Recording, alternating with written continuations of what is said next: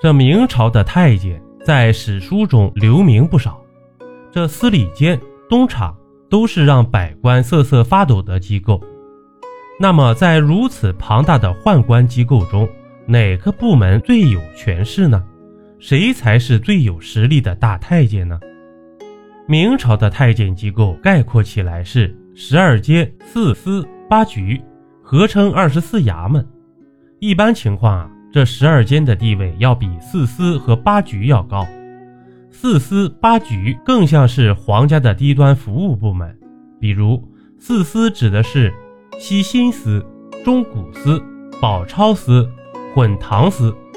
尽管听名字江湖浩荡，但实际上呢，西新、中古、宝钞、混堂的含义是新柴、炭火、钟鼓明月、厕纸、洗浴。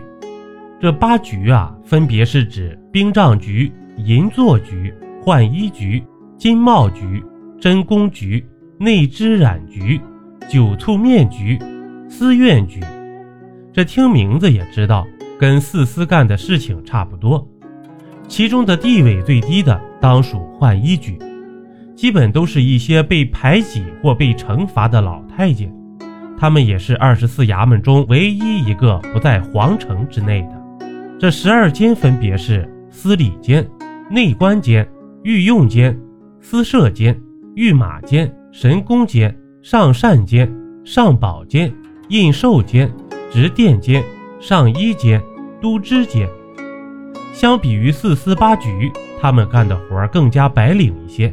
比如上宝监掌管皇帝印玺、册服、将军的印信等，自然地位也更高一些。其中权柄最重的，号称第1监的当属司礼监。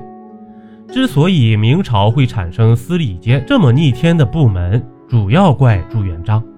这朱元璋开局一个晚，非常痛恨官员，对权力有极度的渴望。他当上皇帝之后呢，为了牢牢把控皇权，就把胡惟庸干掉了，一并废掉了丞相制度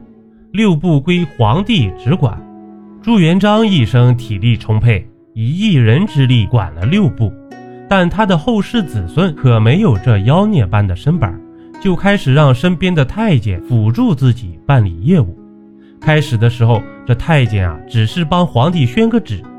后来呢，逐渐帮皇帝批答奏章，把处理意见写在上面，然后皇帝只需要看行还是不行，或者做简单修改。于是太监在辅助的过程中逐渐手握大权。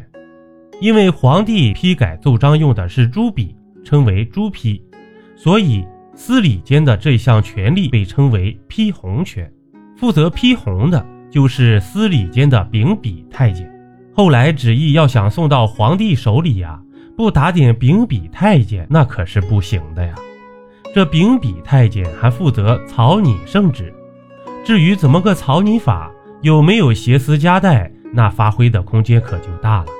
于是秉笔太监的权力越来越大，甚至一人就敢和外廷百官抗衡。但秉笔太监并不是太监里最牛的，他上面还有一个人，职责之一就是掌管皇帝御玺，此人就是掌印太监。看字面好像掌印只是个管盖章的，但皇帝的旨意只有盖了印玺才是真的生效了，